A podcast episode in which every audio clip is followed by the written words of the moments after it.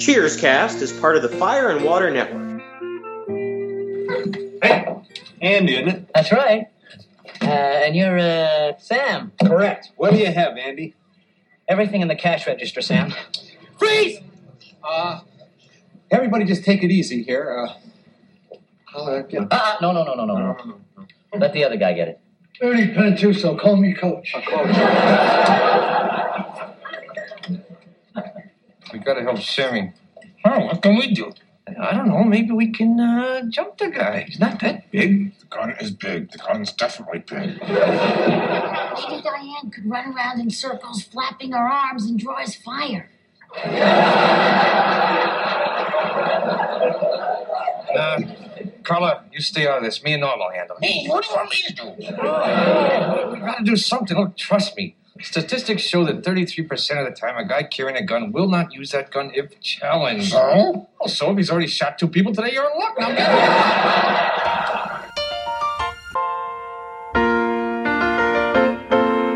Making your way in the world today takes everything you've got. Taking a break from all your worries sure would help a lot. Wouldn't you like to get away? Sometimes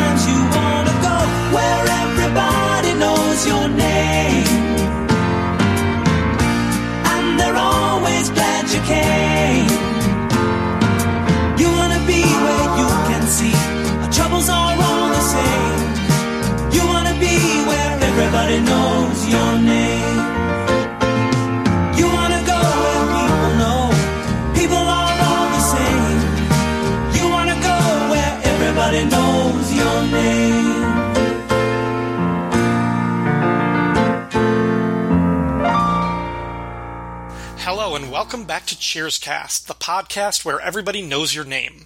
I'm your host Ryan Daly, and joining me for episode 4 of season 2 is my friend and fellow Fire and Water Network All-Star, the host of Ohatmu or Not and FW Team Up just to name a few. Ladies and gentlemen, please welcome Siskoid to the show. What's up, man? It's about time.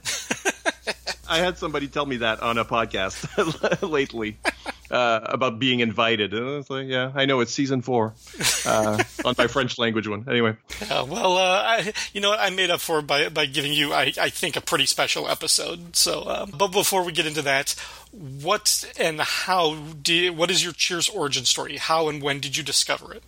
uh, as you know, I, I've been listening to this show since the beginning, and I didn't think I would like a sitcom related podcast necessarily, uh, especially one you know I haven't watched Cheers in decades. Uh, but it is if it's not my favorite show on the network, uh, um, I'd be surprised. So I I love Cheerscast. Every time I listen to an episode, I'm thinking, oh yeah, what is my Cheers origin story? And I I can't come up with it. I probably started watching it with Rebecca in the ro- romantic uh, uh, role, and then probably all the Diane stuff was in reruns at the time, and I was watching it probably every day.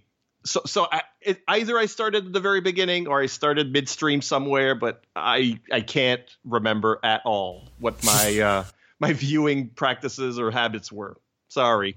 No, that's fine. That's fine. You just caught up through through osmosis. But um, you know, I, I I will forgive that because of how much you praised the show on the the podcast on the front end. So I'm such a sucker. I, I really didn't hear anything after you said that, so it doesn't matter what the origin story is. All right, um, getting into the episode that we are to cover, season two, episode four, entitled "The "Homicidal Ham." The episode is written by David Lloyd, directed by James Burrows. The original air date was Thursday, October 27th, 1983. Cheers gets a surprise visit from Andy Schroeder, the ex con who Sam once paid to take Diane out for a date. Diane wants Sam to throw him out, but Sam insists on treating Andy like any other customer until Andy pulls out a gun and demands all of the money in the cash register. But his robbery attempt is half hearted, and he willingly allows himself to be disarmed and captured by Sam and Carla. Andy confesses to Diane and the others that he wants to go back to prison because there are no opportunities for ex convicts on the outside. Diane takes pity on him when she discovers that Andy has a lifelong dream to become an actor. She not only convinces Sam not to call the police, she agrees to do a scene with Andy for one of her old acting professors in the hopes that he will pass Andy's name on to other directors. By the night of their performance, however, Andy has fallen in love with Diane, unaware that she is dating Sam. When he catches the two of them kissing, Andy becomes insanely jealous. During their performance of the strangulation of Desdemona from William Shakespeare's Othello, Andy's rage overtakes him and he tries to legitimately murder Diane in front of the audience. But Sam and the others realize it's not part of the show just in time to save Diane. So, based on that premise, uh, you might not expect this to be a funny episode, but uh, what did you think? Was it? sure.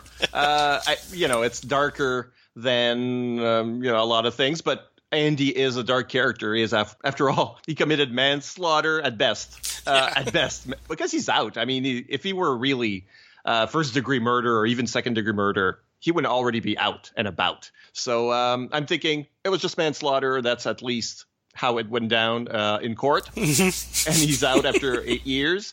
Uh, that's possible, but yeah, uh, guy's a bit demented. Probably had a bad lawyer.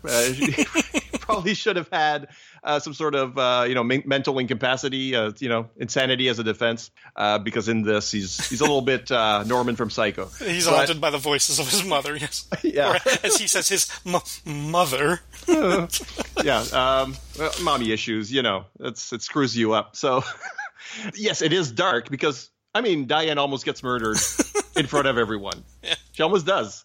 It somehow it works, just like it worked in the, the first episode he was in, and he's got he's got two more to go if I'm not if I'm not mistaken. Right, he's, right, he's got yeah. like four appearances, right? Yeah, absolutely. Each one of them is gold, um, yeah. even when they only last like 11 seconds. But one of the uh, continuing bits is that this episode, like Andy's first appearance, which was back in the first season, Diane's Perfect Date, uh, David Lloyd uh, is the screenwriter for both of these episodes, uh, and he earned an, an, Emmy nomination for this one. Um, and yeah, it's it's it's a dark episode. It has this like, sort of dark pull to it, but um, yeah, it, it's great. It is one of those things where like if it gets this serious, but just there is something about like this character that there, there's still this lovable quality about him, like where you look at him, but and, and, they really sort of sell that at the beginning of the episode when he comes in, and like he just kind of like surprises Diane. He's like, "Boo, remember me?" And she like she, she kind of like lets out this yelp and goes to Sam. She's like, "Don't you recognize him? The guy you paid to like the murderer you paid to take me out?" And Sam's like, "Oh yeah, how'd you remember that?"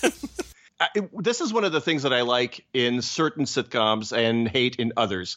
Uh, the idea that when the comedy is actually performed by the character and this happens a lot in Cheers. Some mm-hmm. characters are obviously caricatures or they're funny, they're written funny, but they don't know they're funny. But I think Sam and Diane, uh, specifically, uh, Cliff and Norm, they know they're funny. And a lot of the humor that they bring is diegetic, if I can, mm-hmm. can port that, that term from music, but it's diegetic humor. So when you've got, uh, you know, when Sam uh, says at, at, the top of the show, when uh, they're, you know, the teaser, Sam tells Coach uh, that uh, Carla can't get rid of her fake belly because she's Catholic. he knows he's doing a joke, right? right. Uh, when Diane says, you know, later she's she, she tells Sam while Andy is changing. you know, there's that bit where she tells him that she she'll need his apology in writing or whatever just the expressions. They know they're being funny. They're no, they know they're telling jokes. It's not com- like complete snark all the way through. A lot of these characters know they're doing a joke for the people around them. That's much more true to life mm-hmm. than a, a, character being funny because and not knowing it. So uh, that's one of the things that I really enjoy about Cheers and about revisiting Cheers with you. Yeah, and it's it is one of those things where despite the fact that it seems like such a lowbrow type of situational atmosphere to be in like this Boston sports bar, the like the dialogue betrays the fact that these people are pretty clever and they are smart in their own way, and maybe that's a way that really only exists in the realm that this is a television show because probably people maybe in a Sam or a Norm in normal life might not have that type of cleverness and that quick wittedness. Maybe they do, but definitely for the for the purposes of the show, you need them to be that fast and that quick. But conversely, the character who is funny and doesn't know it would be somebody like Coach. He's the perfect Yeah. example. When Andy takes out the gun, and he's like, all the money in the cash register, and Sam goes for it, and Andy's like, no, no, no, no, no. The other guy. And Coach goes, Ernie Pantuso, but you can call me Coach. Like, he- Yeah, yeah. he's going through the whole bit of, he has to introduce himself, and you can even call me by my nickname, because we're close like that, even though you're holding a gun on me and making me give you money. Yeah. Yeah. I think his best joke in this one actually is uh, when Diane talks about her acting coach, and he, he can spot an actor a mile away. and he says, that must come in handy at a drive-in. you know, It's a great, it's a great bit. And actually, you see that joke land on the rest of the cast too, because they kind of take a minute to look at him as like, "Are you serious?" like that's Well, that's exactly. little- you know, it's people being funny and people reacting to people being funny in real life. You know, one of the things that Cheers does is have people laugh at the jokes. Mhm. They haven't read the script. You know, I, I don't think that there are a lot of sitcoms that don't do this. People say the funny line. There's the canned laughter, or I mean, there's probably an audience, but you know, the canned laughter, as we call it. But nobody reacts to it as if it were funny. But it is. right. So why aren't you laughing? You know, why aren't you smiling? Why aren't, why aren't you uh, reacting? So Cheers feel, feels very uh, real despite the so-called canned laughter. Well, I know it's not canned, but you know what I mean. Yeah, the laughter. Yeah, no, but it, you're you're absolutely right, and that's one of the a lot of the better moments you see the the like the humorous reaction when it lands on the the characters and the actors themselves when they're responding to it. That that really kind of brings a new energy and realness to the scene. Um, it's good. You mentioned this, yeah, the teaser. So, Carla walks in from the pool room with this huge sort of baby bump, and Sam says, "He's like, Are you, did you get pregnant in the last five minutes?" And I love her reaction. She's like, "No, I could, but this is just stuff stuffing," because she finds that she gets more tips when she's pregnant, and that's when Coach is like, "You know, you should, yeah, that's a disgrace. You should tell her to get rid of it." He's like, "I can't do that, Coach. She's Catholic," and I was like, "Oh, nice, an abortion joke. That's kind of topical, strangely." And it's a great use of a prop that they had on hand because Mhm, Rhea right. Perlman had to have that that that fake baby bump at the top of the season. Right, right, yeah. She'd had her baby during the hiatus. So. right, right. no, it's great. And then, of course, like she's going to see her next customer, and she gets bumped into by another customer, and the the bump, like the stuffing, just completely switches places, so it's like over her kidney, and she has to rearrange it in front of one of the customers. She's like, "Yeah, the kid's going to be a swimmer." That's nice. great, great use of the, the prop or the mm-hmm. costuming or whatever you want to call it. Yeah. So then we sort of have like the the body of the episode is really kind of broken down by like the, the two major set pieces when Andy comes in and this half-hearted robbery, which doesn't seem half-hearted at first. I mean, he's got the gun on them, and Sam is trying to keep everybody calm. And on, on one side of the bar, you have Diane, Carla, Norm, and Cliff with their hands up, kind of whispering, muttering to each other between their teeth, trying to come up with a plan. Cliff is insisting that he and Norm do something to help him, and Norm has no desire to get off of his seat. And I love that Carla's like, maybe Diane can run around flapping her arms and try to, to draw his fire. Yeah, she's all her suggestions in this episode are meant to get Diane killed. yeah, exactly. But it's it, really um, Norm and Cliff are are great in this episode. You know, a great double act, especially Norm. But you know, at the end of that sequence, it's actually Carla who uh, disarms. Well, I mean, Sam disarms him because he's letting himself be disarmed, but she's the one that you know puts him in a lock. She's the one who grabs him, puts like puts him in like a full Nelson. She gets her arms around under his armpits and like chokes hold his neck and everything. And then, yeah, one of my home runs for the moment is the way Norman Cliff spring into action. Yeah, run uh, now. Yeah, now, It's like now. now. It's like after it's, already- after like the whole thing has been diffused because even even Coach like grabs the money off the bar and like uh, the whole thing is completely settled and there's like a two second beat and Cliff is like now. yeah, exactly. So uh, th- those guys have good bits all the way through. Yeah, they do. They're really good. Of course, it, it'll settle, and it, Sam is like, "All right, I'm going to go call the police." And then that's when Andy kind of says, "He's like, this whole thing was an attempt. The gun wasn't even loaded. He just wants to go back to jail because that's the only way he can he can survive. He can't make it on his own." and Diane kind of like coaxes it out of him that you know he he's tried but he can't find work, but he really wants to be an actor, and the other guys laugh, but of course she buys into this, and and by the end of she goes to Sam after he's called the police, and she tells him to call off les gendarmes, and it was a fun fact that's the only reason why I asked you to be on this episode was that so you could translate. the gendarme.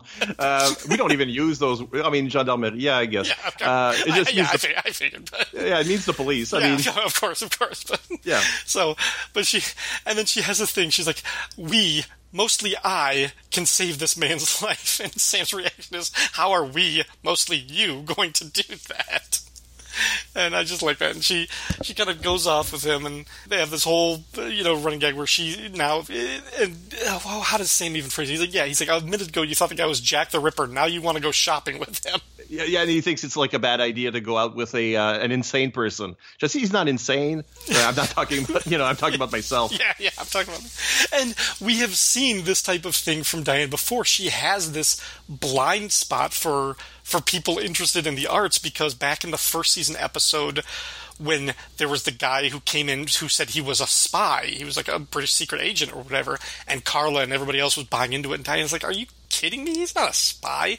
But as soon as he came in and said that was all just a joke, I'm actually a writer, and I was just trying to put on a character and everything, but I specialize in verse. As soon as he says that, Diane is completely suckered into him. So it's sort of like she, you know, the, as soon as she sees Andy, when he walks in the door, she recognizes him. She's asking Sam to kick him out. But by the time he she finds out, oh, he really just wants to be an actor, she's like, "Don't call the police on him, even though he pulled a gun on us. Let me help him. Let me help him put up to put together an audition reel." So Yeah, I'm not entirely sure you can uh, call off the police once you've called them. so. uh, but uh, let let's say that happened. Uh, yeah, and she's very sweet in this. Mm-hmm. I mean, she she wants to do right by this poor guy. Uh, she feels for him, and for all her flaws, Diane is a good person, Right. and she wants other people to be good, and. She, she wants to, although she's completely wrong about the, you know, if people interested in theater must have, you know, must be uh, lovers of, of men or whatever she, whatever it is. I don't remember the line exactly, but uh, no, that's that's not true. I mean, and she must. I mean, she must know it's not true. I mean, not not Diane, but uh, all the actors around must know that's not true. Right, right. Just because you're a lover of theater and the arts, you must have a love for humanity and everything. Yeah, that's it. No, I find fault with that logic. yeah, Um, yeah, so she takes she's taking Andy out to, to go shopping and like before he like before they leave, he tells Sam he's like I'm you know I'm I know that you're reluctant. He's like, but I know you don't want me taking one of your employees out there. He's like, but I promise that part of my life is over. He's like, it's been years since I've heard those voices. And he's like, what voice? He's like the voice that sounded like my m- mother. He's like, but I'm I'm completely changed. by it." And from like up the stairs, you hear Diane say, "Come along, Andrew," and he's like, "Oh," and he's like, "Listen." But they have that moment where they can. Then he's like, "Oh, oh, I see what that was." And they can kind of laugh it off, even though Sam isn't really laughing about it. Um, we come back for the second act after the commercial break, um, and the, the everybody at Cheers is watching a boxing match. And I actually I, I was trying to look this up and see if I could find it, and I couldn't find any information. But it's clearly archival footage from an actual boxing match. But I don't know what the match was or who the who the contestants were when it was originally uh, when it was originally fought. But I just thought that would kind of kind of be cool if I could track that down. Yeah. I feel I feel like all the way through the the next sequence when they're going, oh, go ahead, uh, you know, she's she'll be stalling, but uh, they're all, you know, can you just do the play? I have a feeling they're less interested in seeing the the scenes than they are in. Can this be over so that we can turn the TV on again? Yeah, exactly. but they never say it, but I, I kind of get that feeling. Yeah, no, I, I, picked up on the exact same thing. Um, there's a great little visual beat though um, during the during the breaks between rounds. Sam has basically set up like a little conveyor line of beers that he just kind of like pushes through, and you just see like a, a like a mechanical like wheel of people of patrons just coming around, grabbing beers, drinking them, and just it just keeps circling around. They go through like twenty, and the joke is that Norm keeps on cutting in line and getting. So it, it's not even something that you necessarily catch the first time, but like it as it keeps going through, you realize, wait a minute, he's gone through this line like five times. So he keeps so that little beat there helps uh, knock up his uh, his tab in this episode. Four times, and he just misses a fifth beer. He just misses the fifth one, and he like slaps his hand. What's a guy got to do to get a drink around here? I mean, George Wendt can really down those uh, fake Those beers. fake, yeah. not beer or whatever they call it. Yeah, he near has to beer, drink near them. beer. I think. I mean, he's Yeah. there. He's in. You know, he's on stage. He has to drink all four, Right, right, yeah. unless there's a, like a magic trick somewhere. I was wondering if that was like that would be like a promotion that the bar had, like you know, watch the the boxing match or something at Cheers and get a free beer between you know the third and fourth round or something, whatever it was. So, or, or if the if the if the fight goes you know the five rounds or something like that, then you know get a free beer between or something. Yeah, there are probably laws against that now. I know in Canada there are. There Really? used to be. Oh well, there used to be a uh, you know bars could have any kind of promotion where uh, you come in, you pay, uh, you know, you get you get a glass and then you can get it refilled for twenty five cents. uh, A shot or whatever. Uh, eventually, here in, in New Brunswick, anyway, we got. Eventually, there was a law that uh, you could not sell a beer or any drink under cost. So now you know. So it killed. Or there were like uh, packs of cards. You cut the, the pack, and whatever the number on the card, that's how much you pay for a pitcher. And uh, the most you could pay is ten. But uh, that meant that you could draw an ace and get uh, like a one dollar pitcher. That's like four beers. And um, well, I guess that's less than cost. So eventually, all those promotions had to go. Yeah, I don't know if that law exists in the states because I, I feel like especially during baseball season, I I'm always aware of it during baseball season. It seems like there are always promotions like that for you know every time a team scores a home run or you know if a team is going through a drought, you know you drink you know for free until the Cubs win or something like that. Or it seems like something like that, but. Gosh, I don't know. I, I, maybe, maybe they uh, there's a way like the where it's like factored into offsets where they they still make a uh, like a, a, a minimum to cover that. co- I don't know. I I, I don't know, but Pay a cover charge, you get the free beer, you get the beer. yeah. If any listener has more has uh, like knows more about this subject, I, I'd be really curious to know know a little bit more about that. Um, so then we go to the back of the room where uh, Diane and Andy are in the middle of rehearsing. Uh, Diane is in her costume for Desdemona. Uh, they meet the Professor DeWitt, who is Diane's former acting coach, uh, played by Severn Darden, uh, who has over 100 credits in movies and TV uh, on IMDb. He appeared in two of the Planet of the Apes movies. Yep. Um, and I just remember that he appeared in a movie called Saturday the 14th, uh, which is sort of a, a comedy horror film that I, I remember watching this movie when I was a kid and thinking it was so funny and so such a clever, kooky idea. But it has left no impression on me. Like I actually went back to the IMDb page for this, and I was like, I don't remember a thing about this. But in my memory, this was a funny movie, so I have no idea. Maybe it was a funny movie only when you were like ten years old or something when I saw it. Yeah. According to IMDb, he was uh, a founding member of Second City. Oh, so, yeah. Um, yeah. And uh, the, the the note also says which later featured Shelley Long and George Wendt. So Mm-hmm. um, probably not at the same time, obviously. But he plays a sort of James Lipton type in yes, this. yes, exactly. Yeah. Very much that that style of uh, drama teacher. Yes, I love I love his line reading when he's like, "What will you be showing us?" They're like a scene from Othello, and he's like, "Challenging, challenging, Challenging. Love, something about the line reading of that is just so.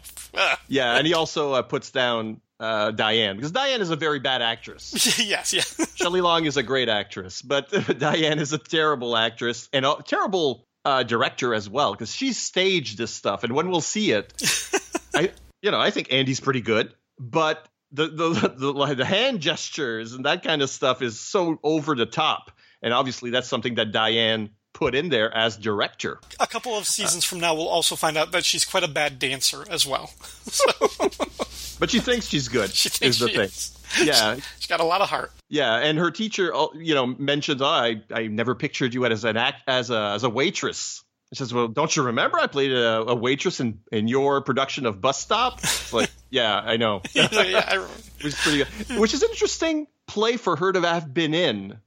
I don't know if you know Bus Stop, but she played a waitress, so she played uh, Elma Duckworth in that, where she has the character has a romance with a uh, college philosophy professor.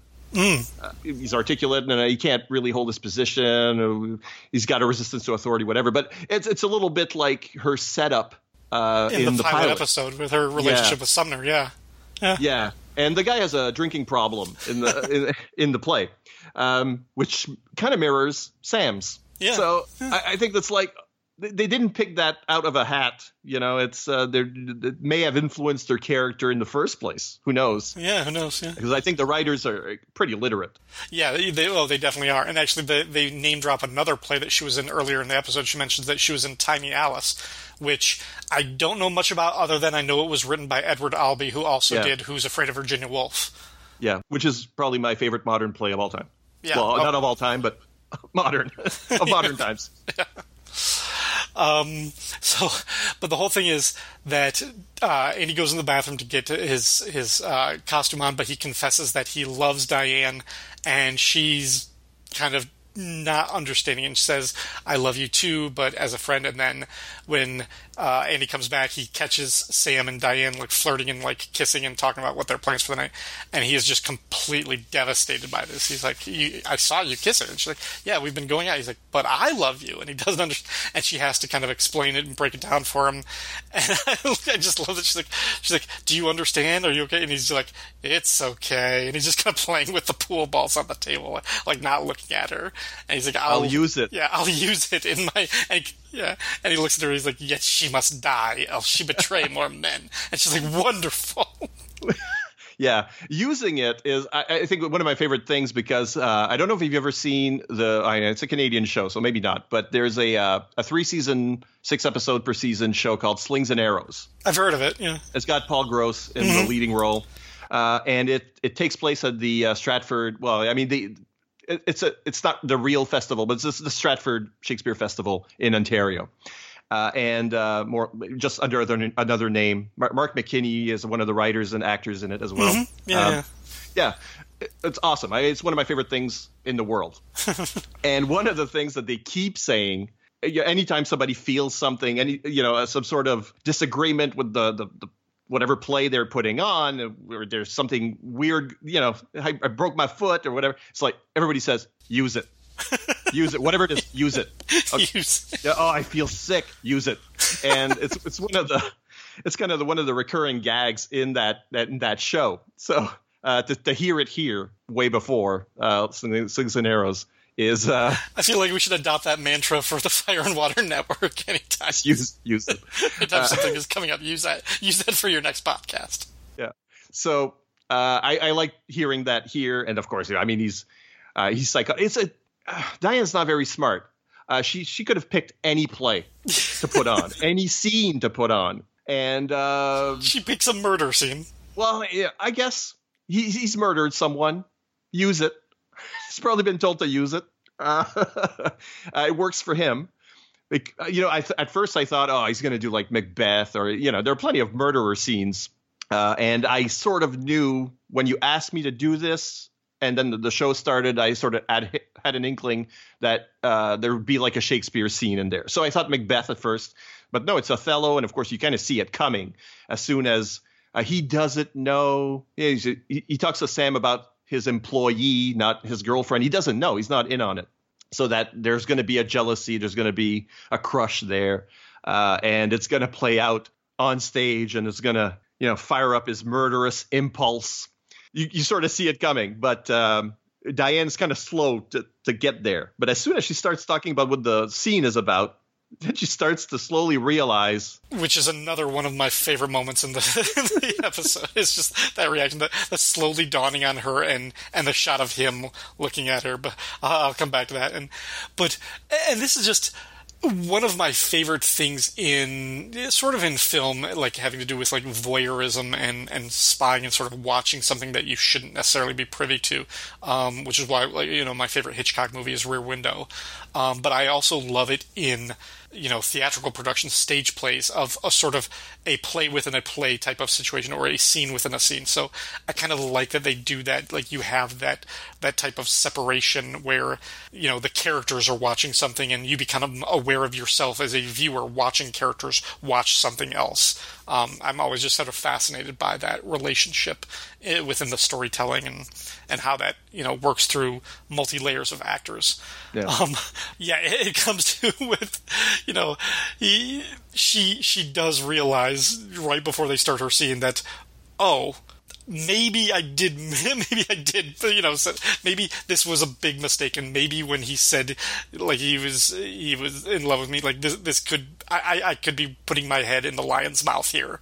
So she tries to end the scene quickly, and everybody like, you know, rushes her to get back into it, and Sam is like coaching her, and naturally like once he uh, once Andy starts delivering his monologues and he starts choking her and she's like resisting and everything. And and coach is the one person who's like are you sure we should be and and Sam's like hey you do know how mad she would be if I stop this. And, and, and when she actually resists and like pushes him off the the the professor DeWitt he's like I love it a Desdemona that fights back. Yeah. Um it, that actually uh, had my I, I, I was like thinking, hmm, how does that work? Does that work? Does that work with the text? my my mind immediately went there. I do a little too much Shakespeare analysis uh, in daily life. well, she is. Uh, I mean, Desmond, the character is kind of like a wallflower. Like, I don't think they. I mean, maybe more modern depictions of her would give her a little bit more agency and a little bit more struggle, but I don't know if like up until that point, like it would be like a stretch to say that she just sort of yeah. Normally she doesn't. I Yeah. mean, she she loves him so much that she allows this to happen because Yeah. it is his will. Uh, so it's you know that her tragedy is that she she has no agency and doesn't want any agency. all right. So it's not a great play for women. Let's say No. no. The tragedies aren't off. You know, the comedies are great for women in Shakespeare. Mm-hmm. The tragedies, not so much. The the women are very often underwritten and uh, uh, meet bad ends. Right. Right. Yeah.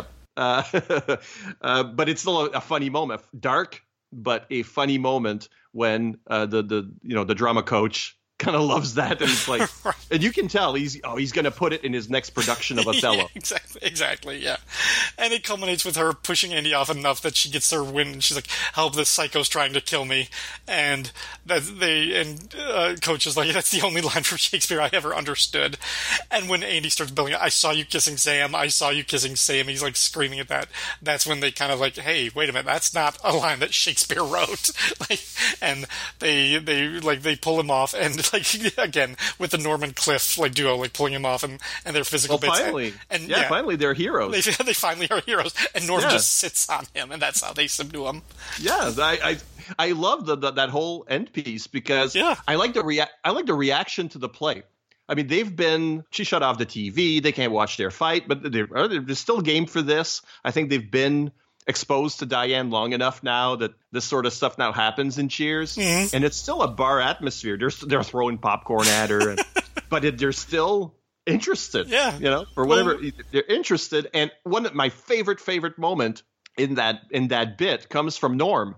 Uh, who when when uh, they coax Diane back into okay play the damn scene you know stop stalling play the scene and she goes um, will you come to bed uh, that, that you come line? to bed, my lord? Yeah, something like that yeah and um, Norm goes woo yeah yeah, yeah. That's- that's such a you know a normie well yeah uh, pun intended but i guess uh, you know the the, the muggle reaction to, Right, to the, right. oh yeah yeah uh, as if it were a sex joke I, I guess it sort of is but um, i love that moment because it's so real it feels so real. again it's humor but it's you know everybody's reacting to it this actually happened it feels like something norm would do i love it yeah. uh, And uh, after they get Andy subdued and like they're trying to calm everything down, of course, Carla just goes up tonight. She's like, "What time's the next show?"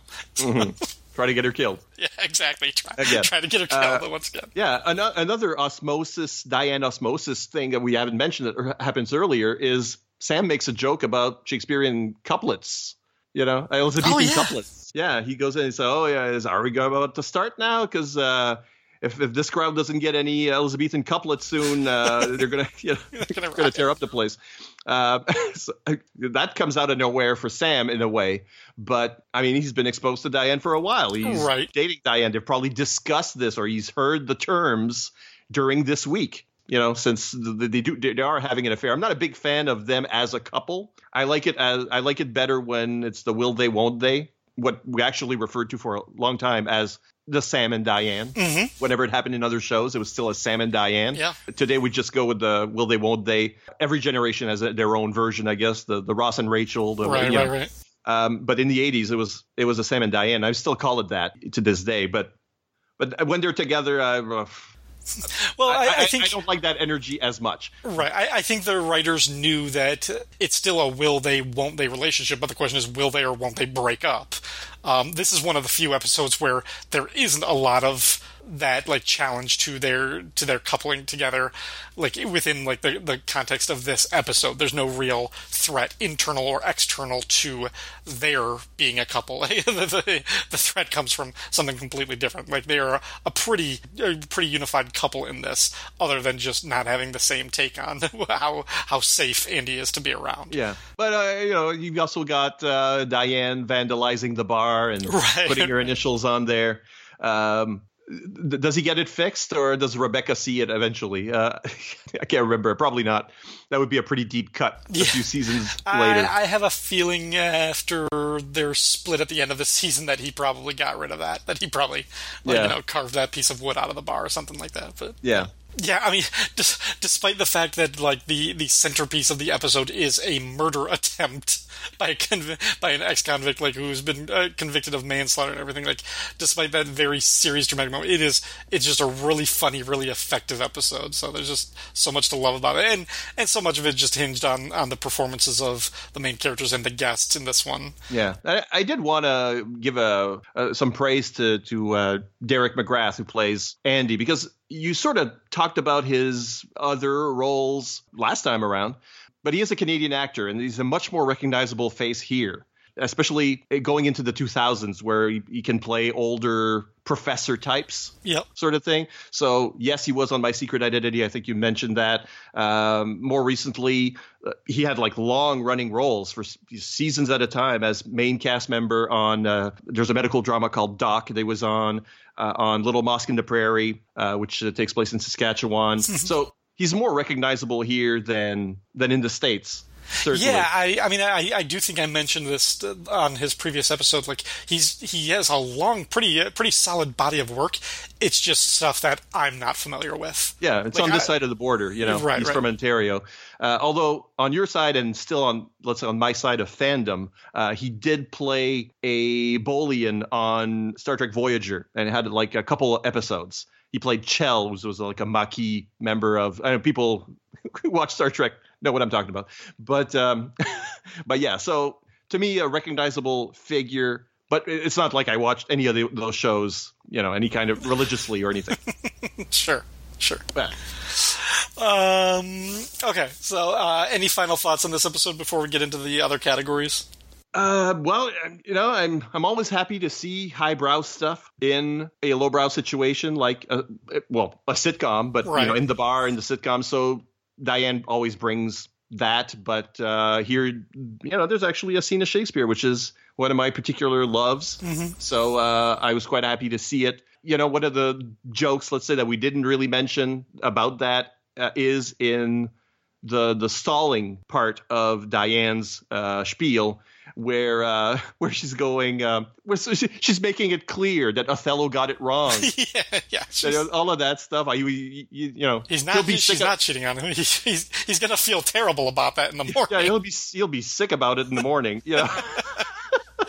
That is such a an, an undermine, you know, uh, sort of understatement uh, about that tragedy that uh, I, I loved it. Yeah, that that contrast, like the bringing that highbrow, elitist, educated, uh, like atmosphere into this this kind of lowbrow, blue collar uh, location, seemed to just be sort of like what the kind of the, the foundation of the comedy in this show. I mean, that's that's the whole point of Diane when she comes in uh, from the first episode.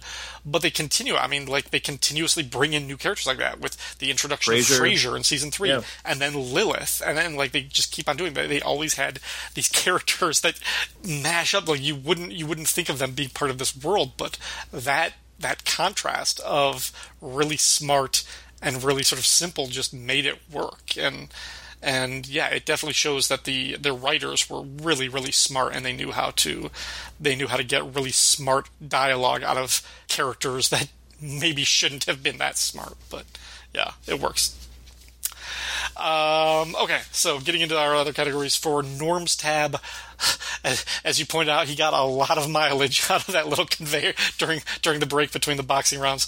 Uh, I counted him as having seven beers in this episode, um, which for the whole series, the first season and four episodes now, is 117 beers.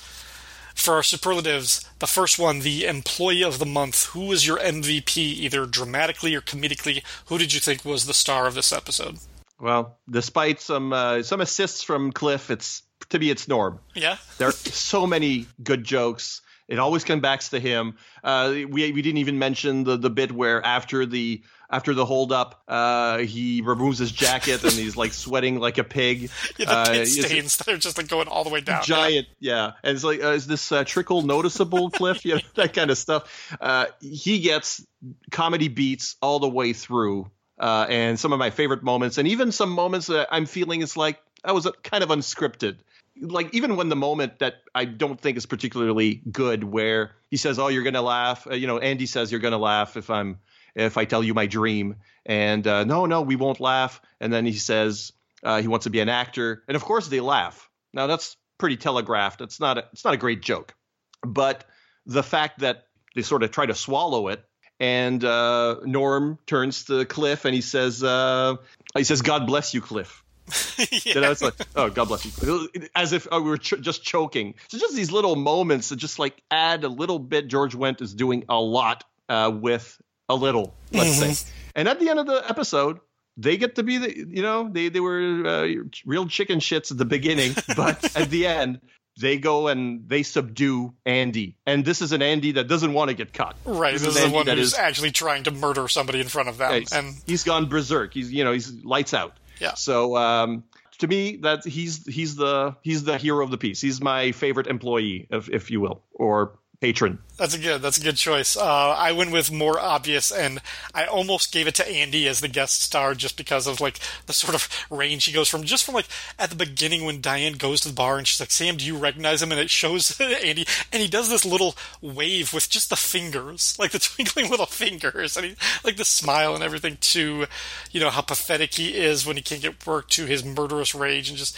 he's just a, a a wonderful little guest character that I, he was so good in his first appearance, and he like it, it could have been a it could have been a real problem bringing him back and and making that work. But I think he was just he was so good in like the the new revelations they gave him. But ultimately, I just think everything everything that Diane does in this, like lifting the the heavy load and everything of just like the the performance and her reactions to everything is just it. Yeah, I, I went with the obvious choice, but I I do think like Diane really shines in this one too. So she's always good. Yeah, she she is. She, um, but I I did I liked your choice of Norm too because I probably wouldn't have thought of that, but it is he's he is good every for not having that much to do. He does a lot with it. So you're absolutely right yeah. there. There's also that bit where I mean it's more Cliff in a way, but when uh, she says, "Oh, uh, uh, well, I don't think I need to explain the play to, uh, to, to the professor, yeah. but for the rest of you," and they're going, "Oh, well, yeah, we're dumb," you know. Right, that, right.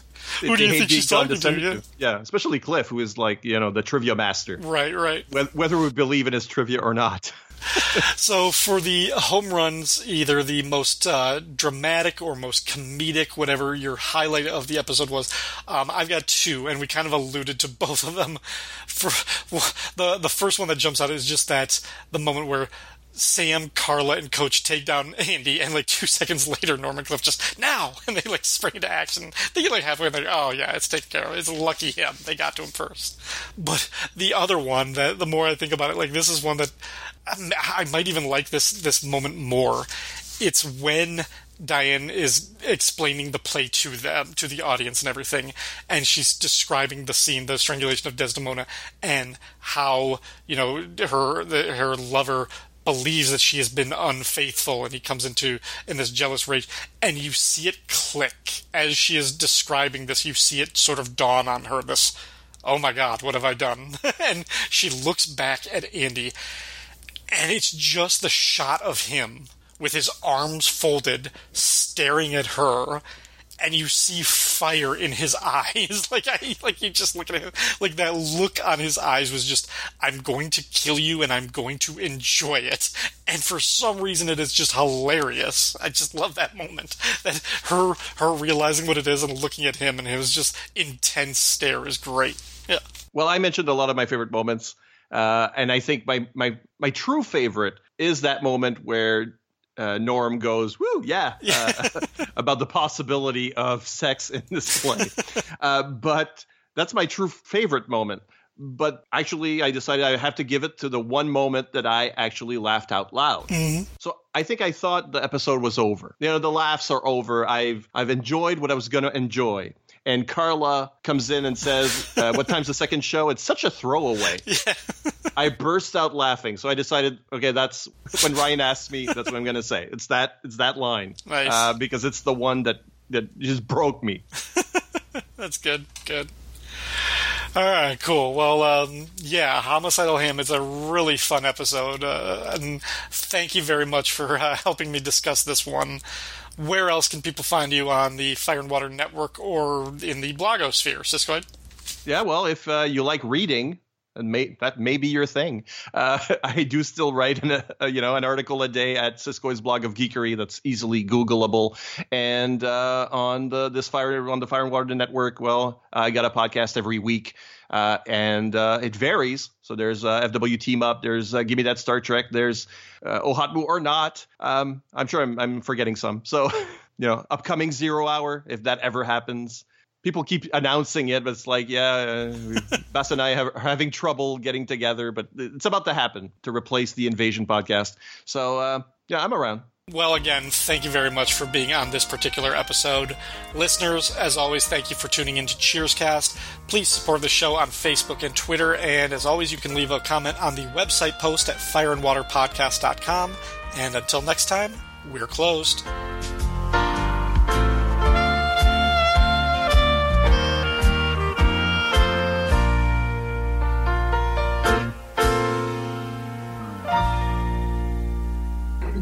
What's the matter?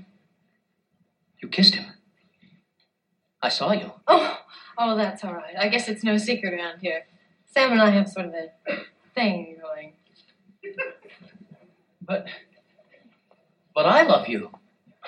And you said you love me. Oh dear.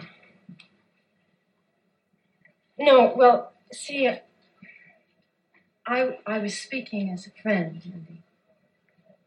If I gave you any other impression, I'm sorry. Really sorry.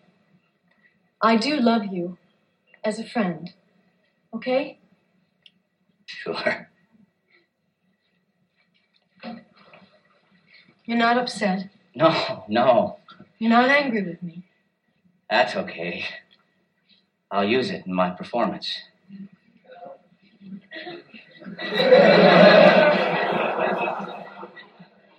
Yet she must die. Else she betray more men. Wonderful. That was perfect. Put out the light. And then put out the light.